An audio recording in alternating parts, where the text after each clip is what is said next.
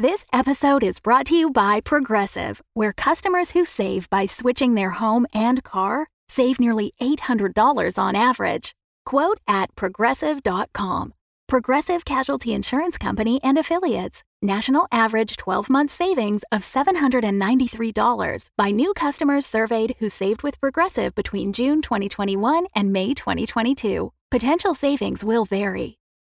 When you need mealtime inspiration, it's worth shopping Kroger, where you'll find over 30,000 mouthwatering choices that excite your inner foodie. And no matter what tasty choice you make, you'll enjoy our everyday low prices, plus extra ways to save, like digital coupons worth over $600 each week. You can also save up to $1 off per gallon at the pump with fuel points. More savings and more inspiring flavors make shopping Kroger worth it every time. Kroger, fresh for everyone. Fuel restrictions apply. Previously on Of Mice and Men and Monsters. Bioengineered robots tailored to respectfully assist the master. Put that together and it's Bertram, but also it's a reminder of who you are and your place. And so, again, yes, I understand about the weight and the meaning and the shame that a name can carry at times. I can't imagine that the Featherfoots didn't tread gently on you. You seem to have had a very nice life. I just can't imagine you actually understand where I'm coming from. Believe me, some were nicer than others, but that's a story for another day. She floats up until she's up um, at your level, Bertram. Okay. Oh no! It collides with your chest plate, and you are pushed off and out into the main uh, pavilion of the villa, and you crash down at two stories. As the host waves his hand for you to enter, you nod your head in deference to your master, Lord Featherfoot. The room is cozy with the six of you the mayor, the doctor, the psychologist, the inventor, the shoemaker, and now you, the time machine.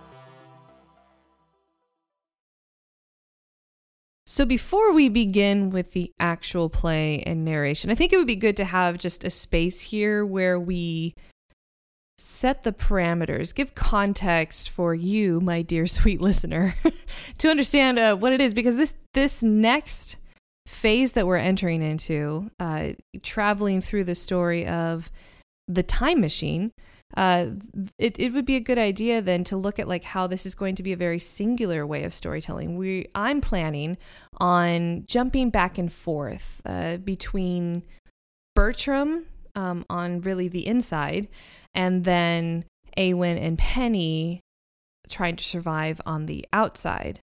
And so today we're for the way I'm imagining it is that we are going to be just focusing completely on Bertram uh, for today's episode, uh, just to kind of get you guys into the feel of how this story arc is going to play out and what it'll be like, uh, because we are going to be jumping around in Bertram's past. Uh, so the that I think that's the best way to do that. Just this week, we're going to be focusing on Bertram. Next week, we will be with Penny and Awen as they're trying to survive behind enemy lines. And then we'll join the two together um, in a, I guess you could say, aligned or a contiguous storytelling pattern. Uh, but for today, since we're with Bertram, uh, just a few few things to to put out there. Uh, Bertram is the best way like I could conceive of this is that we have now just where we left off at the end at the close of the Macbeth storyline uh, we had just Bertram was just just, just utterly destroyed uh, by the big bad of Lady Macbeth. And he was already not well off because of the hedge maze and the three weird sisters. Uh, and because of that, it didn't take too much, but there is something in him that has been uh, just completely fizzled out. And on the outside, he's completely unresponsive. And on the inside, there there's a part of him that's just making that wiring crossed so that he is jumping around in his memories uh, from different year to different year. And so I will do my best to make that clear. But if it gets muddled, go along with it, dear sweet listener, because that's kind of the feeling and the tone we're setting here. But Adam, since you're with me for this, how do you imagine this? Since we're collab- in a collaborative storytelling atmosphere, how do you imagine Bertram is experiencing this? Bertram's 100 years old. And what you're going to do, Kate, for me and the listeners is that you're going to give me the year of Bertram's life every time we jump. Yeah, I, I will And- make sure. So, Yes, so we're not we're not confused as to what it is. And what we're seeing play out and what we play out together, that is not, it's not current Bertram who just left Macbeth and is with Penny and Awen. It's not that version of Bertram experiencing this like an out of body experience. Uh, it's literally like he's watch he's his his hard his computer har- hardware and memory is damaged and he's literally like playing these videos as he like is just jumping through time as he's kind of Mhm. going and he's I don't know he's like going haywire. So it's not current Bertram going back and saying like, "Oh, I remember this place," and "Oh yeah, there, I used to like that chair." It's not like that. It's more like you're seeing it play out as it played out in that memory. Mm-hmm, mm-hmm. And like Caitlin said, this is kind of an experiment of jumping through time. I think this could be really cool uh, if we manage to pull it off. If you're ever confused, uh, like Kate said, roll with it, and hopefully there there'll be some foreshadowing that you're not supposed to get. There there'll be jumps in time where you're like, "What the hell was that? That seemed innocuous or random. Uh, what the hell was that?" That's because they're jumping in time, and it'll come back later. So if you just trust us, we're trying something here. and Trust I me, hope I can I can do works. foreshadowing. I can do it. Yeah. So if you're confused, that might be the point, and just roll with us. And Mm-hmm. you know, sometimes the best stories are ones you got to go back to and watch again, like Memento or something like that, where it doesn't make sense at first, but when you watch it a second or third time, you're like, oh, that's what that was, and that meant to be that. So yeah, Yeah. it's going to be interesting for all of us. It's going to be interesting for me to play, for Kate to DM, and for you to Mhm. listen to. But I hope that we um, are able to to pull it off.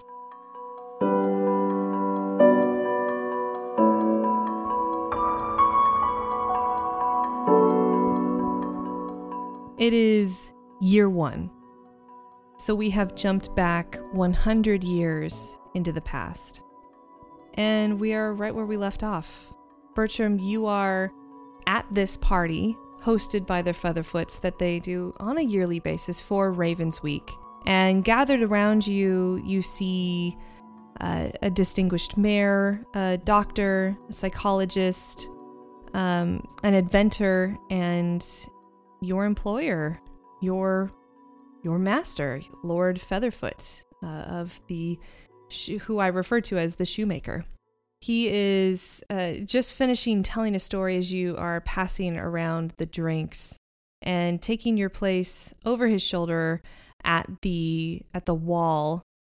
So one of the guests, a a halfling with a very greasy comb over, saunters over to you and looking you up and down, he, he strokes his, his goatee and he says to you, Well, I do declare.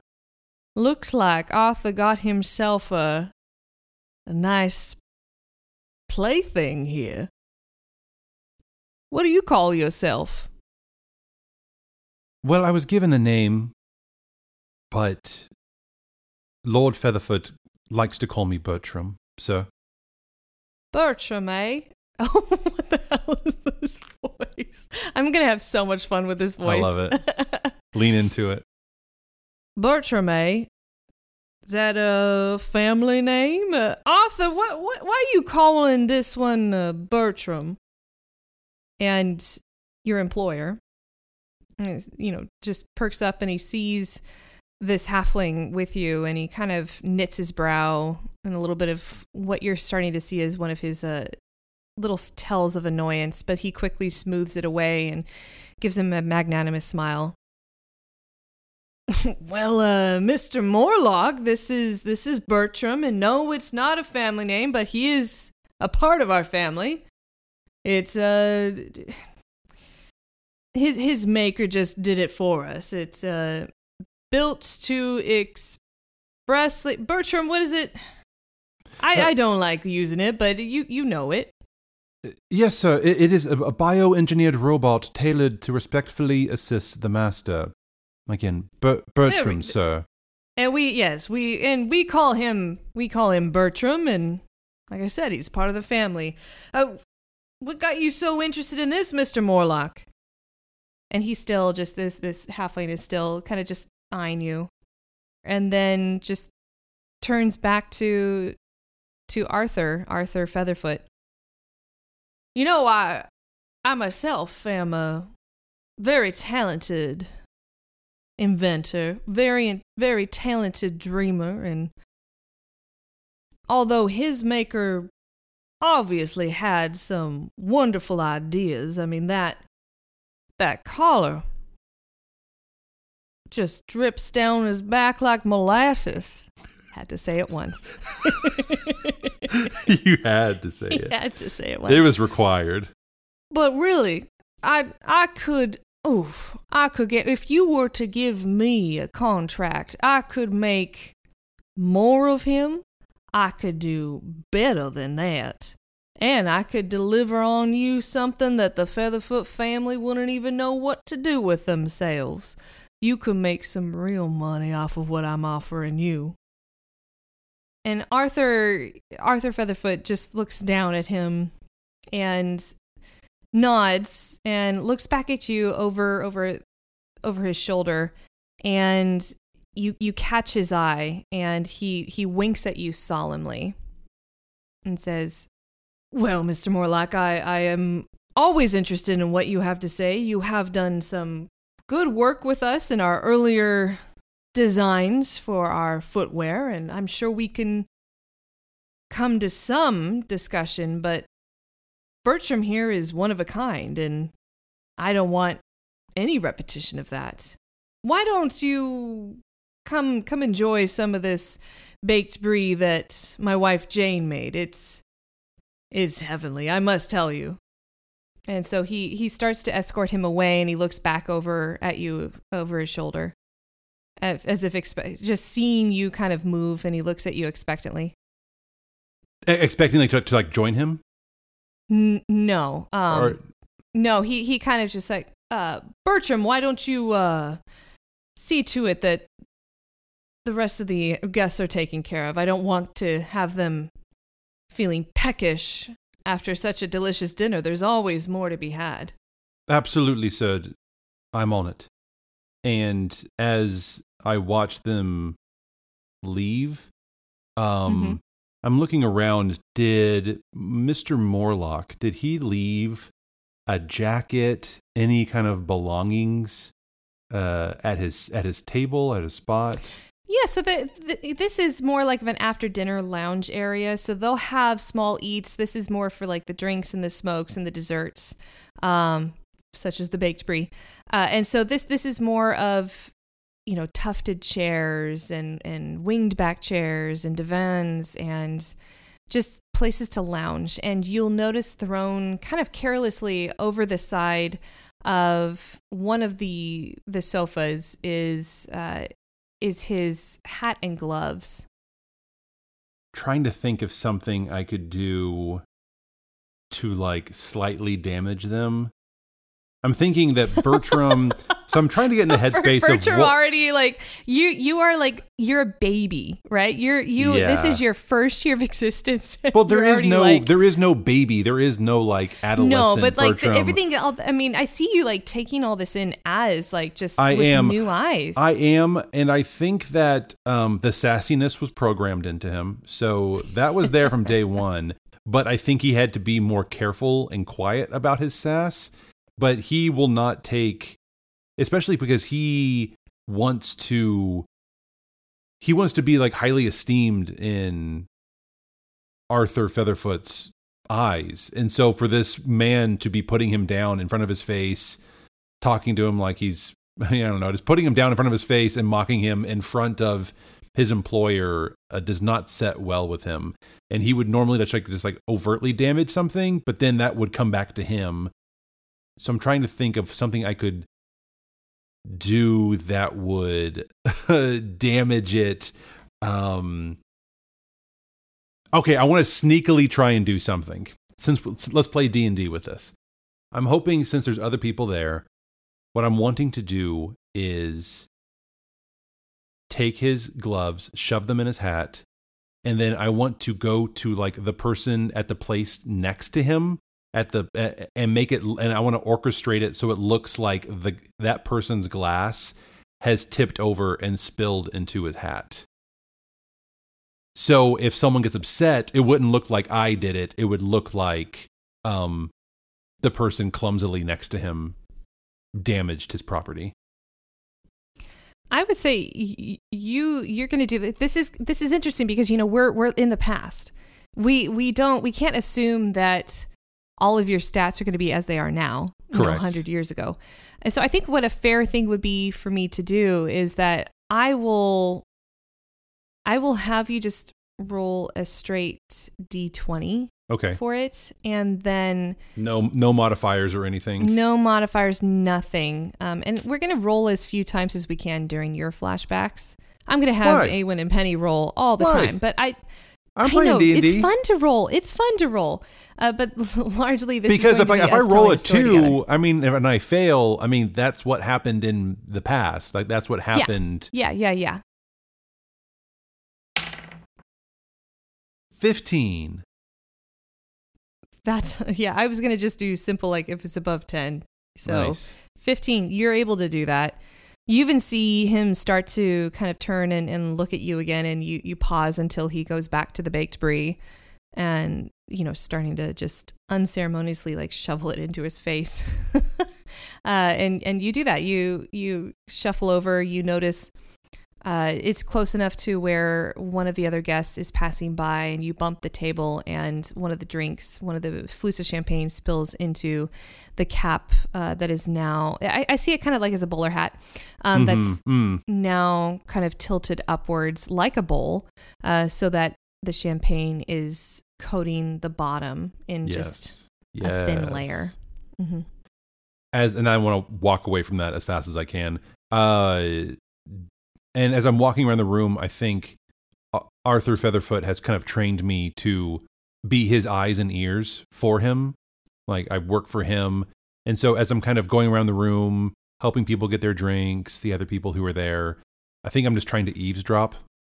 You know, like a a good but- butler does, kind of to the to the to the side and not being not being heard. Hopefully, not being mm-hmm. seen too much, but definitely trying to be his eyes and ears for him. Yes, and you do that. So you notice that uh, the uh, one of the individuals that you had not gotten to know, you still kind of only know some of them by their titles. That is Hmm. how Lord Featherfoot had prepared you. And so the man that you recognize as the psychologist had uh, made his way over to Morlock and kind of sniffs in his direction and says very quietly, You know, it is easier, far easier to go down than up. And I do enjoy these yearly Featherfoot parties, but how long is this going to last? How long is this success really going to last? And more like just like gives him just this this side grin.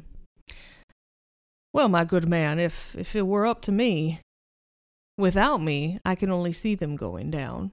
I'm going to make it worth their while to see me as their only way going up.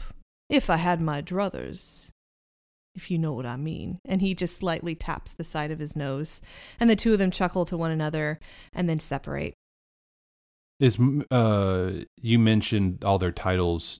Morlock, Mr. Morlock is the uh, inventor. Is that what Mhm. you said? Mm. Mm-hmm. There's a psychologist. You said a mayor. I'm an idiot. What is a mayor? Uh, uh, this Oh, is the mayor. I was thinking Mayor. mayor like a like a horse or or what's no, yes, there, there's a horse. There's a horse, man. I mean, it is D and D. There could be a horse, man. You know what? Actually, now in my head, Oh my god, the, mayor mayor's a is mayor. a mayor. Oh my the god, the mayor yes. is a mayor. It's happening. It's a horse person. They're a It's horserer. happening. It's it's a sorcerer horse that is. in the corner, you just see the the. It's it's not a centaur. It is it is a it is sentient female horse. Uh, that and Mr. Morlock walks up and says, "Nay, I make your acquaintance." and, and the the mayor is like and chomps at him. I would go and where where's a I I would after I, I kind of go about the room, making sure people have what they need, and am eavesdropping. I would, as always, kind of look towards Arthur to see what he's doing, to see if he needs me, since that's first Arthur, and Fe- foremost. yeah, Arthur Featherfoot is near near the door of the room, scanning around, looking very content at this gathering, looking as if he's just very secure in his footing, but also in his self. And he sees you once again, and he beckons you over, just with a, a cock of the head. I, I, I walk over and I stand uh, just behind him and I and I whisper kind of quietly. He's putting you down again, sir, to your friends. I don't know why you continue to invite him to these things. That Morlock is. I, I don't like him, sir. If I might be so bold. You may, Bertram, you may. You know, I have found that it's very useful to keep those that are hungry, like our friend over there, close enough to nibble. I have to see exactly what he has in mind, and I don't need any of those motivations to go elsewhere. So if I keep him busy, he won't cause any trouble for our competitors, and he won't cause any more trouble for our investors as well. Those that are here tonight know where they stand with me. And they also know that who is feeding them tonight is also who's supplying many more things at their tables. So they can talk. But we need to make sure that they're not acting. Is that understandable, Bertram? Yes, sir. Keep your friends close. But I just wish the enemies could be farther away. was not an enemy yet. That's that's not that's not our gain here. Right? If we can keep people from becoming our enemies, then we've won. Now, the night is winding down. Why don't you start with the cleanup crew? I'll see the guests out, and uh, Jane will be up to direct you for the rest of the evening. Thank you, Bertram. Yes, sir.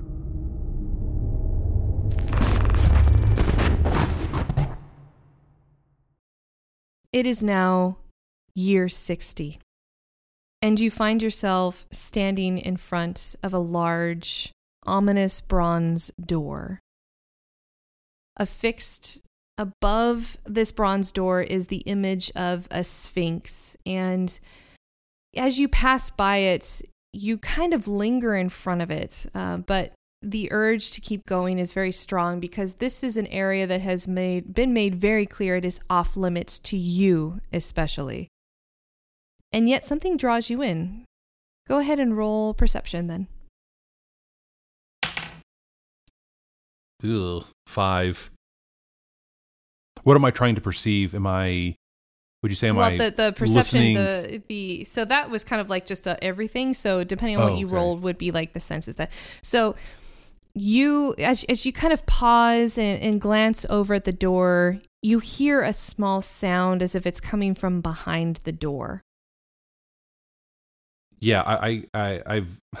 Oh, I, I guess I would clearly look around first, but I didn't see very well. Maybe it's dark or something, but I think on hearing that sound, I would use it as an excuse to try and put my ear against the door to see if I can and maybe try and look through a crack on the door to see if I can see or hear what's on the other side.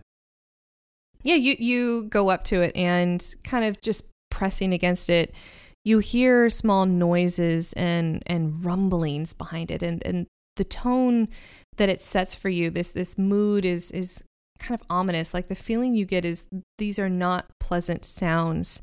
And it, your eyes kind of dart around unseeing. And though outside sunlight kind of filters through and it, it is just early in the morning uh, it, this wing of the featherfoot mansion is darkened not too much of the outside light is penetrating into this kind of corner that is well concealed. Um, and as you close your eyes to get a better understanding of what you're hearing, it almost sounds like a raspy chuckling is on the other side of the door. Hmm. You said what the, uh, the door, what did you say was above the door? There's a figure of a sphinx. Okay. Well, I'm not supposed to be here, so I think I would just can do do, do I make out the the chuckling? Do I make out who that sound might be or what voice I'm hearing? Is it You can't place it. Uh it it's it's gravelly and it's like crackling and gravelly. That's the best way that mm. your mind is able to to decipher what you're hearing, but you cannot place that voice to anything. And it, it does it, it when you hear it just the co- combination of the the rumblings and that weird sound that it has an intelligence behind it. It doesn't sound like pure machinery. Uh, there there does seem to be like it, it is a laugh, but not a laugh at the same time.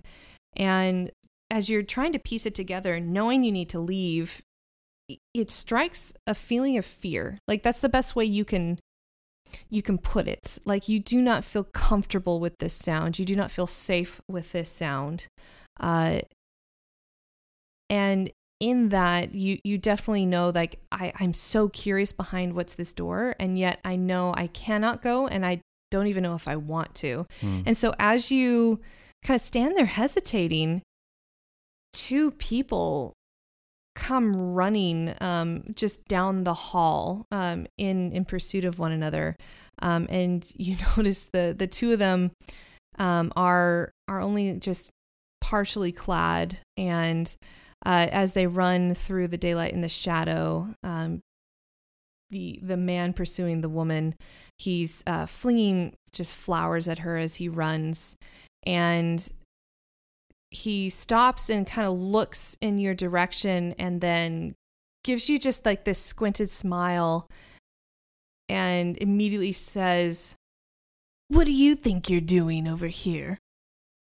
Oh, I, w- I thought I heard something. I, I was just cleaning. You I'll, thought I'll... you thought you heard something. How... What? You think that just because I'm not around that you could just go wherever you want in this mansion? I'm this sorry, is, sir. Th- yes, exactly, sir. Lord, my lord. This is my mansion, and I am here with. And then you you see like the scantily clad woman near him, kind of just like partially hiding and giggling behind a column. If I weren't so likewise pursuing something much more interesting than you, I would have something to say about this. Perhaps I will have something to say about this later, but I have something to see to. And he gives you one last, like, disdainful look. If I come back here in even five seconds, Bertram, and see you near this door, I might tear your arm off. Fuck. um, uh, I'm sorry, sir. It won't happen again. And I, I, I, I storm off and I start trying to do a chore somewhere. Mm-hmm. I just got to get away from that door. Yeah, and you you hear just the uh you you hear just the retreating footsteps of your current master. Uh in this case, Edgar. the son of Arthur. As he runs off, laughing, not sparing you a second glance, you still see the signs of mourning that have lasted these past 15 years.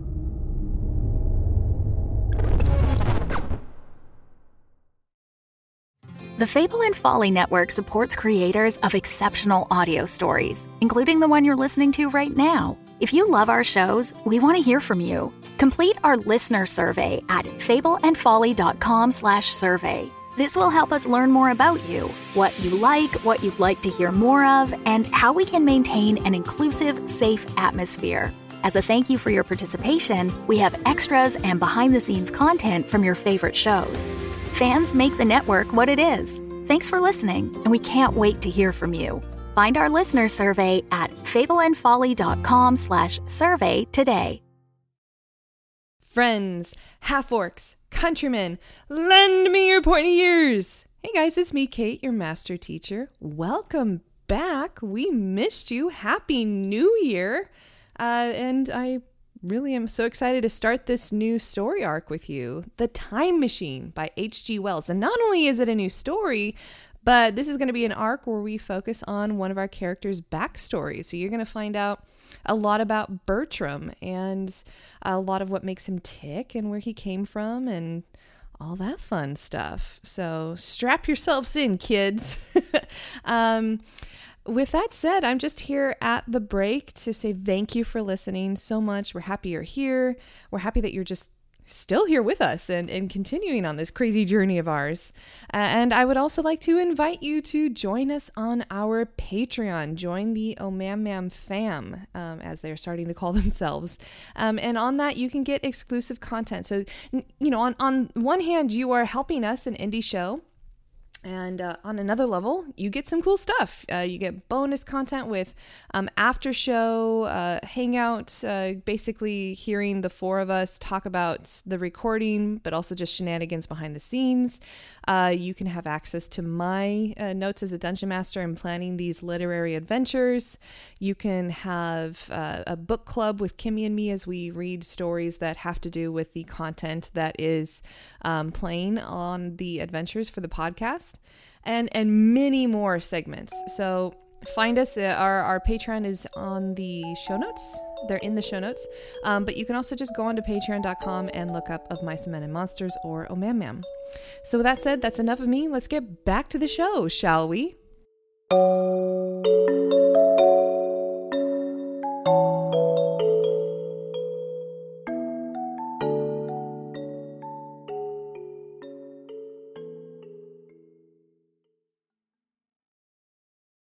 You're pulled back now to year 30. And we're at another Ravens Week party. Once more, you are there assisting, handing out champagne, and making sure the guests are taken care of with after dinner treats. And once again, you are having to look upon the scene uh, that has been arrested by the what you think of as disgusting visage of Mr. Morlock and he is behind one of the divans and, and rum, rustling through uh, a large sack, like a sack that's larger than his halfling self. Um, and as he is bending back and, and, back in and out and, and getting bits and pieces of a part, um, he he addresses the room saying, "It wasn't that long ago where I said I could improve upon." And he waves in your direction that creation's appearance and use and qualities, and uh, I believe I have uh, my own version, uh, which I have humbly named my Morlocks, uh, so you would know exactly where they came from. But Arthur, I have my prototype, and I would uh, like to show you what I have, just to see if you would reconsider your investment in this venture. And he he pulls out this this hunk and it, it is about his size, like the size of a halfling. Um, and unzipping its canvas covering, you you see this caricature of of a warforged of of a of a robot, um, and it is terribly made. Um, and as he he reaches under the back and, and flicks the switch, um, this dull red light in its eyes comes to life, and and um, the the wiring and the facsimile of musculature kind of jerks and comes to to life as it straightens up and the the form of it is just fascinating to you in its repugnance the instead of for you you have you know just this this beautiful gold filigree around you lined into your dark jet uh what what I call it I, I don't want to say it's like it's it's your aperture it's your um into your metal. Um and this thing it's it's like this pale color almost like a sickly color if you could call metal and iron that. Um but as it straightens up and twists its body around to really cons- what you could say is considering the room, oil starts to leak uh, from its joints. And Arthur immediately just laughs out loud. Um, and as he as he laughs, you see Mr. Morlock turn extremely red. And Arthur looks at you and looks back at this thing. I'm I'm sorry, uh, Mr. Morlock. I you you certainly have started to create uh, something, but this this is in in no comparison to to our Bertram. But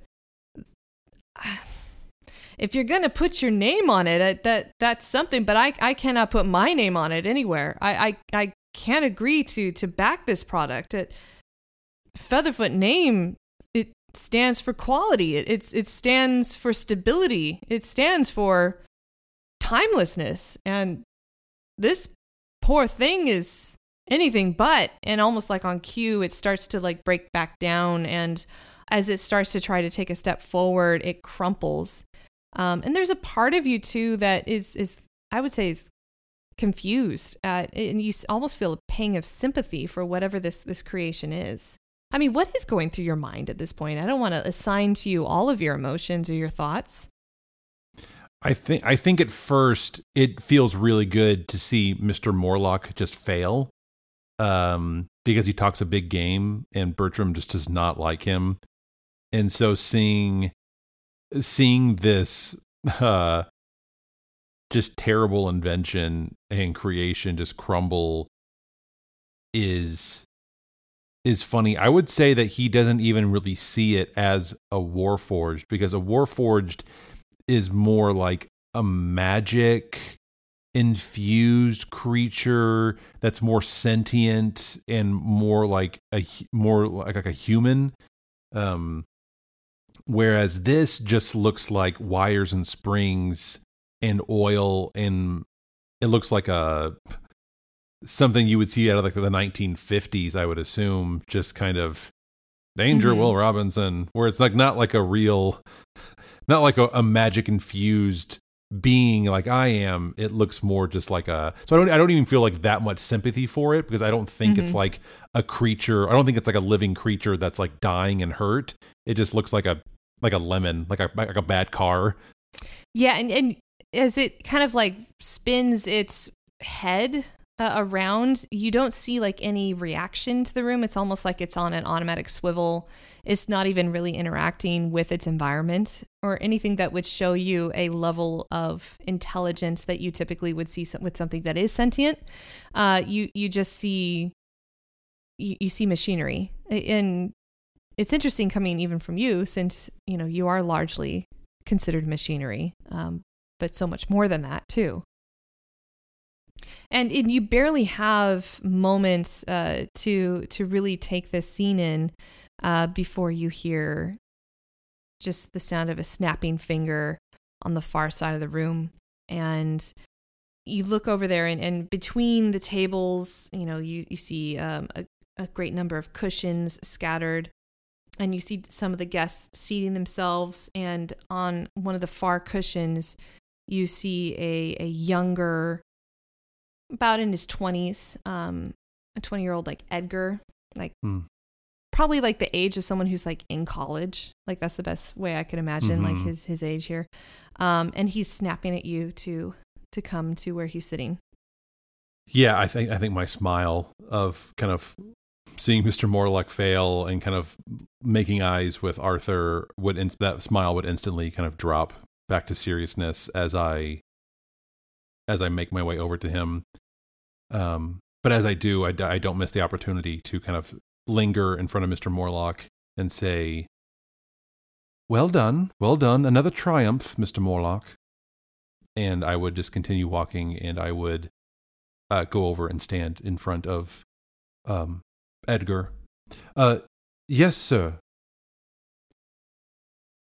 And with with almost an absence of ceremony, he he takes like the fruit from one of the bowls in front of him in his hands. And the way I'm kind of imagining is in like Return of the King with with uh, Denethor, like the the thing that Eating everybody loves to make fun of with the tomato.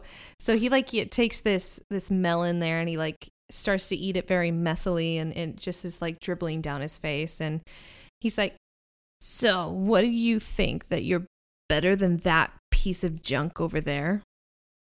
Do you think that you're really at that level or above that level i should say and you can see like the glazed look in his eyes he's had too much to drink yet once again Well, I, for one, think it's easy to spot the difference between me and whatever that is.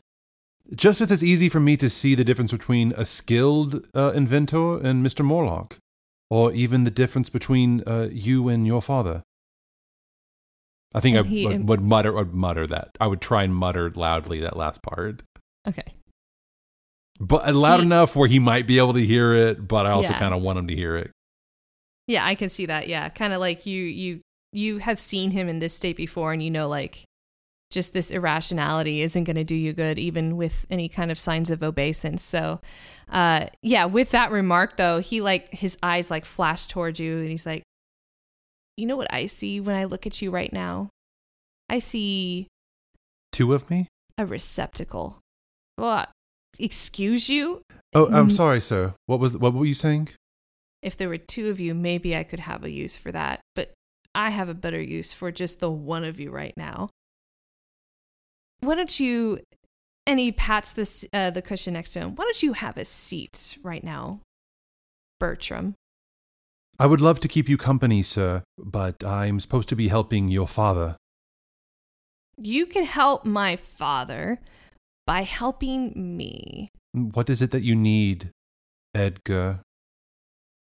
I need someone to take out the trash and clean because you do that all the time. I see that because for some reason, father will not hire anyone else. And he takes one of the the peels and the stalks of what he's been eating and he like flings it towards you. Are you hungry, Bertram? Do you even want any of this to eat? You know that I don't eat, Edgar. What what is this? What are you what are you doing? Look around you, Bertram. You picking up the trash is what you're expected to do. You eating alongside us, you even standing there and watching us, which is really weird. Let's be honest. The way you just watch. Ugh. Just do something. Clean up that oil that's over there. Clean up this stuff. Just clean. That's what you do. You just clean. And as he starts to get louder and louder, you see Arthur come over really quickly and um, firmly put his hand on on Edgar's shoulder. Edgar, I see that you are having fun in a way that we have talked about, and you see the grip just slightly tighten in a way that makes Edgar wince and, and um and maybe to to your to your inner delight you can see that it's causing Edgar pain. But right now is not the time for treating anyone in this room in such a way, including our help. So, why don't you go upstairs and your mother will see to exactly what you need right now. I have other uses for Bertram right now than just catching your stalks and your peel. Son, go upstairs. And w- without leaving him any room for discussion or for argument, no chance to brook that. He he pushes him towards the door, um, and Edgar gracelessly just flounders towards it, huffing as he goes. But roll perception for me as he leaves. Yeah, 10. Okay. Uh, you'll notice though, as he leaves, he he bumps into to Mr. Morlock, and Mr. Morlock immediately like kind of straightens him up and and brushes him off, and you overhear Mr. Morlock say, "I don't understand why why you would be so upset right now, and." Here, let, let, me let me give you a hand upstairs. Uh, I, I have I, have been wanting to talk to you for some time, Edgar. I I think really a, a lot of your imagination could go a long way if only your your daddy would let you. And and he escorts him outside of the room.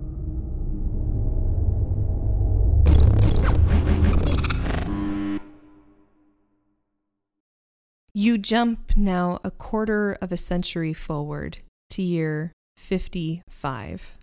And you are uh, standing up against the wall of Edgar, now 45 years old, um, in his office. And I would like you to make a wisdom check for me. Again, this is a straight 20. Straight 20. We got no modifiers. All right, 17. You take a deep breath and close your eyes. And as you know you you kind of just gain a sense of peace. All of a sudden you hear just right above your your left ear a thunk in the wood paneling and opening your eyes again looking to the side you see a dart sticking there. And then another thunk um, right above your head and there's another dart. And looking straight ahead of you halfway on the other side of the room is edgar darts in hand. Well bertram it seems you've learned to be wiser than you seem. Bravo for staying still this time around. I must say, sorry for yesterday. It's uh, not my fault that you flinched about a foot. And he's holding a, a tumbler in one hand and his darts kind of like twirling in the other. And uh, just as he downs another gulp and readies his dart with the other, uh, there's a soft knock at the door. And in walks Mr. Morlock. Oh, I see, my my my good dear Edgar, you are using our Bertram in a new exciting way. So have you had some uh, time to think about that agreement we discussed last week? Edgar immediately just downs the rest of his drink, slams it down on the on the just slams it down on the mahogany desk next to him, and immediately looks at you, Bertram. Do not move one inch. And then he turns to to Morlock. I think we have a deal. And he reaches his uh, hand to shake with him. And, and as they shake hands, just this, this prickly feeling just starts to go over your skull of just foreboding. And uh, uh, as they continue to shake hands, Edgar says to Mr. Morlock, I've started to make arrangements and you can work down in the basement. We're going to make it real comfy for you here. Bertram will make sure of that. Let's go in the inner room to uh, figure out the paperwork and sign what needs to be signed. Bertram can finalize everything, and he knows my uh, signature well, really well by now. I really don't have to sign anything these days. Isn't that right, Bertram? Yes, Mr. Morlock, whatever whatever my lord asks of me, I will do. Damn right. As I start to kind of move towards the door, I'm I want to try and sneak one of the darts and try and like pocket it because I think he, this isn't the first time he's tried to use this to like hurt me. and I think I'm trying to secretly hide these things that he uses to like hurt me with. Got it. As kind of dark Okay. as kind of dark as that is. Yeah. Uh, sleight of hand. Oh yes, thank God. Nineteen. Yeah. Do not want to think of what You- would you're happen able if to he saw two, me. You're able to pocket two of them. So yeah, you see you see three left on the desk, and you're able to hurriedly pocket two of them.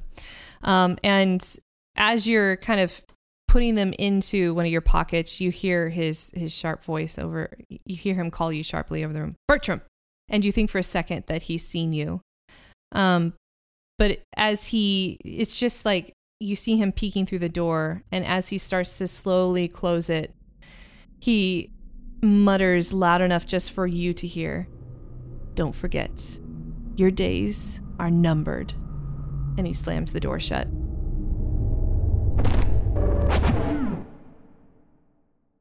We go forward once again to year 65. It's now at night, and you are doing chores that you normally are not able to do during the day because of the constant harassment from Edgar and the constant demands for food and other creature comforts uh, to be brought to Mr. Morlock's room. But you are hearing noises now at night, and it has been some time since the candles have been lit. It is very dark in the hallway. Um, and thinking that you're the only one who's up at this hour, you're, you're very confused. And so you reach into your pocket and you take out uh, the matches that are in there and you start to light the candles that are around the manor. As you continue to hear this like scratching and scurrying sound, much like as if it were just very, very large rodents. That's the best thing that you can like come up with in your head.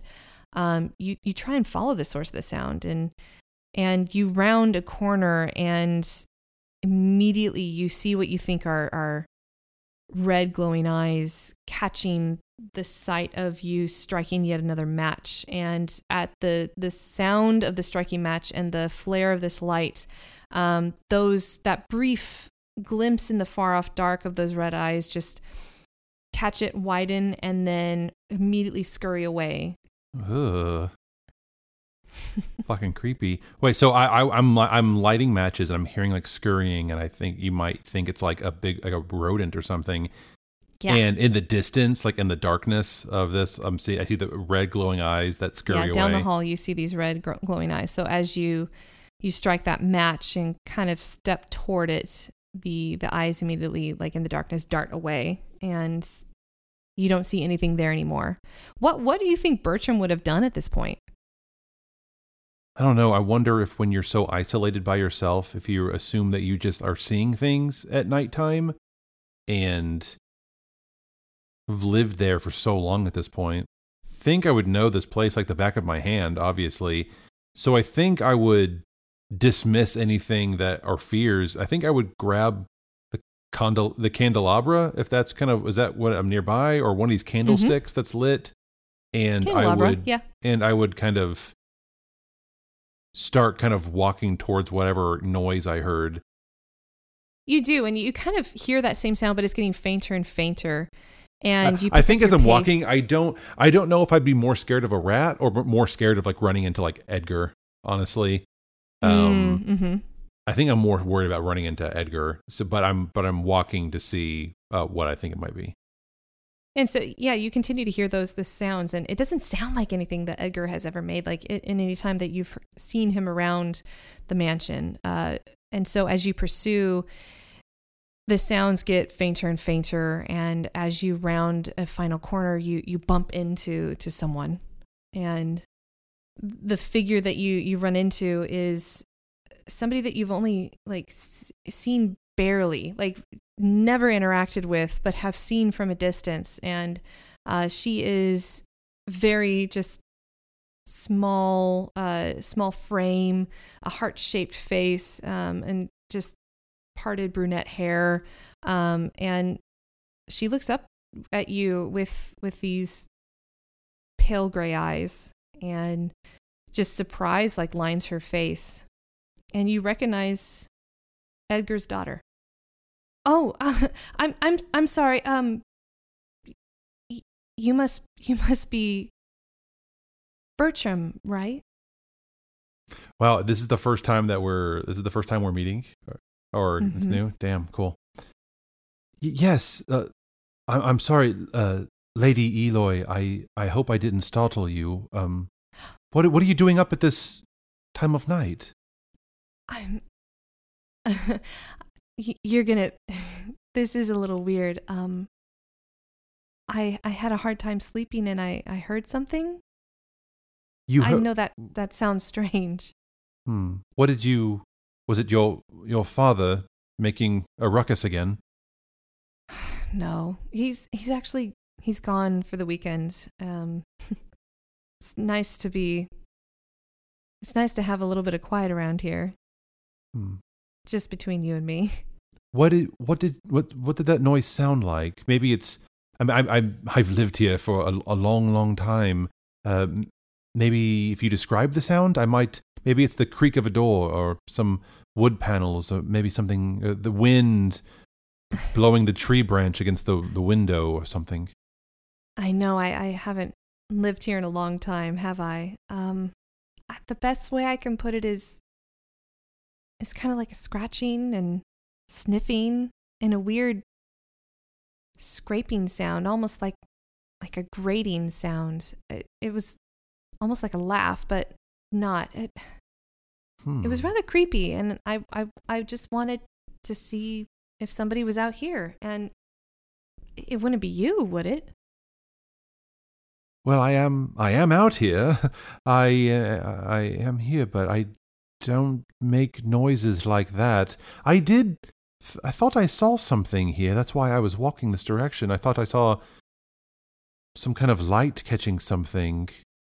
I assumed maybe it was a a candle in another room catching a reflection of something, but I heard a scurrying sound. I didn't know if it was maybe a rodent or something. Hmm, maybe maybe we're both just lonely and hearing things. you know, I usually don't get a lot of people to talk to these days. And I just, I got back here two nights ago, and then father already had to go on another one of his trips for a week. So I thought it would just be me, and I'm glad to see you're still around, Bertram. I, I never really talked to you before, and Well, you were just a baby. Of course you didn't. I, I know I really haven't been around here, but it'd be nice to have a friend. I agree. Now, shall we both go to bed then? Um, and not hear any more noises or see any more specters? I I guess. Um, and she kind of bites her lip in in a way that you find really endearing, and then looks up at you and and says, "That collar is wow. I, can you grow any flowers you want in that? Hmm. You know, it's a good question. Uh, Have you never tried?" you know, I always tended to grow what your grandfather liked, Arthur Featherfoot, whatever he liked with his tea or the colors he liked that that brought out uh, of my color. I just tried to do what he liked, and Edgar, of course, or your father, excuse, excuse me, Lord Featherfoot. I'm I'm sorry. Uh, he's It's ne- all right. You're safe here with social graces. he n- never took an interest in anything about me. Uh, I guess I could just leave it at that. But I don't know if I've ever tried. I don't know what. What is your favorite flower? That's beside the point, Bertram. Um, Well, I could try I and was- uh, grow one. I mean, not not instantly. I'm not. I can't perform like that. It takes me time to uh, to, to grow that. Believe it or not, Bertram, I I kind of like dandelions. They're overlooked. They're often where you most need them. They allow you to make wishes and they make a really good medicinal tea. Dandelions. Hmm. Beautiful. Yes, I'll. I'll work on that. I'll work on growing those. okay. And we'll see if I'm able to. I may not be. No promises. You mentioned before growing things that were medicinal for my grandfather. hmm Can- yes. You make anything that helps people sleep? What, like cannabis? Yes, I've been wanting to get into that. Do you have any edibles? um. He's a oh, pusher. Uh, I mean, maybe some some lavender. I'm trying to think of something that might just be able to, just having some lavender in your tea, breathing that. I mean, I I, I obviously don't know the effects myself, but I've heard that it helps people soothe them and calm them. Would you like Why some lavender? jo- I would, Bertram, and why don't you join me? Me join you? Yeah. Why not? I, I could use the company, and that might help me fall asleep. and I I reach behind me because I know that I've, I've already have lavender and I know I know where it grows on me as well, and I t- t- take off a couple sprigs, whatever you would call of it, and I would hold them with a smile and say, "I'll get the tea." As you two walk down the hall, a candelabra in one of your hands and lavender sprigs in the other, you both do not notice a pair of red eyes staring at you from the darkness. They gleam one beat, two beats, three, and then slowly slide away as the ghostly sound of grating mechanical laughter floats into the dark recesses of Featherfoot Manor.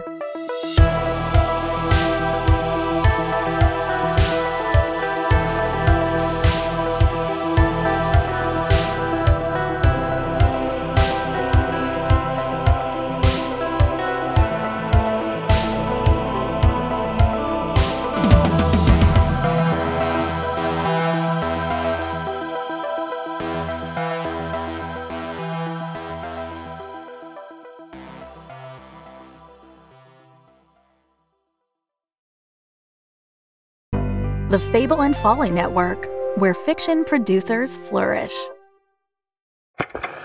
How much do you know about cryonic preservation? Cryonic preservation. The preservation of human beings at extreme low temperature. You mean like like uh, Walt Disney? I swear to God, if you say anything about Walt Disney's frozen head, I'm hanging up this phone right now. Swear to me you've never heard of the Red Valley Sea Seabolt until I just told you. I swear. You swear. Could you take your hand off my knee? Look, Warren, if they're sending the butter wouldn't melt new boy looking for Red Valley, it'll be for a reason. Trust me. People are losing their lives in this company. We pulled him out too soon. He is awakening exactly as we planned. He's dying on me! We're all murderers here. Bryony, you, me, that doorman probably. Guy on the corner there with the neck tattoo. I bet he's killed someone. Would you like to cut his head off? I'm sorry. The saw is funny. Gordon, why are you sharing this stuff with me? Why are you smiling? I don't know. I smile when things get awkward. Get in your golden bullet, pick me up. You want to go to Red Valley? You want to go to Red Valley. Red Valley. Red Valley. Red Valley. Red Valley. Red Valley. Red Valley. Red Valley is available on all podcast providers. Do you want to continue?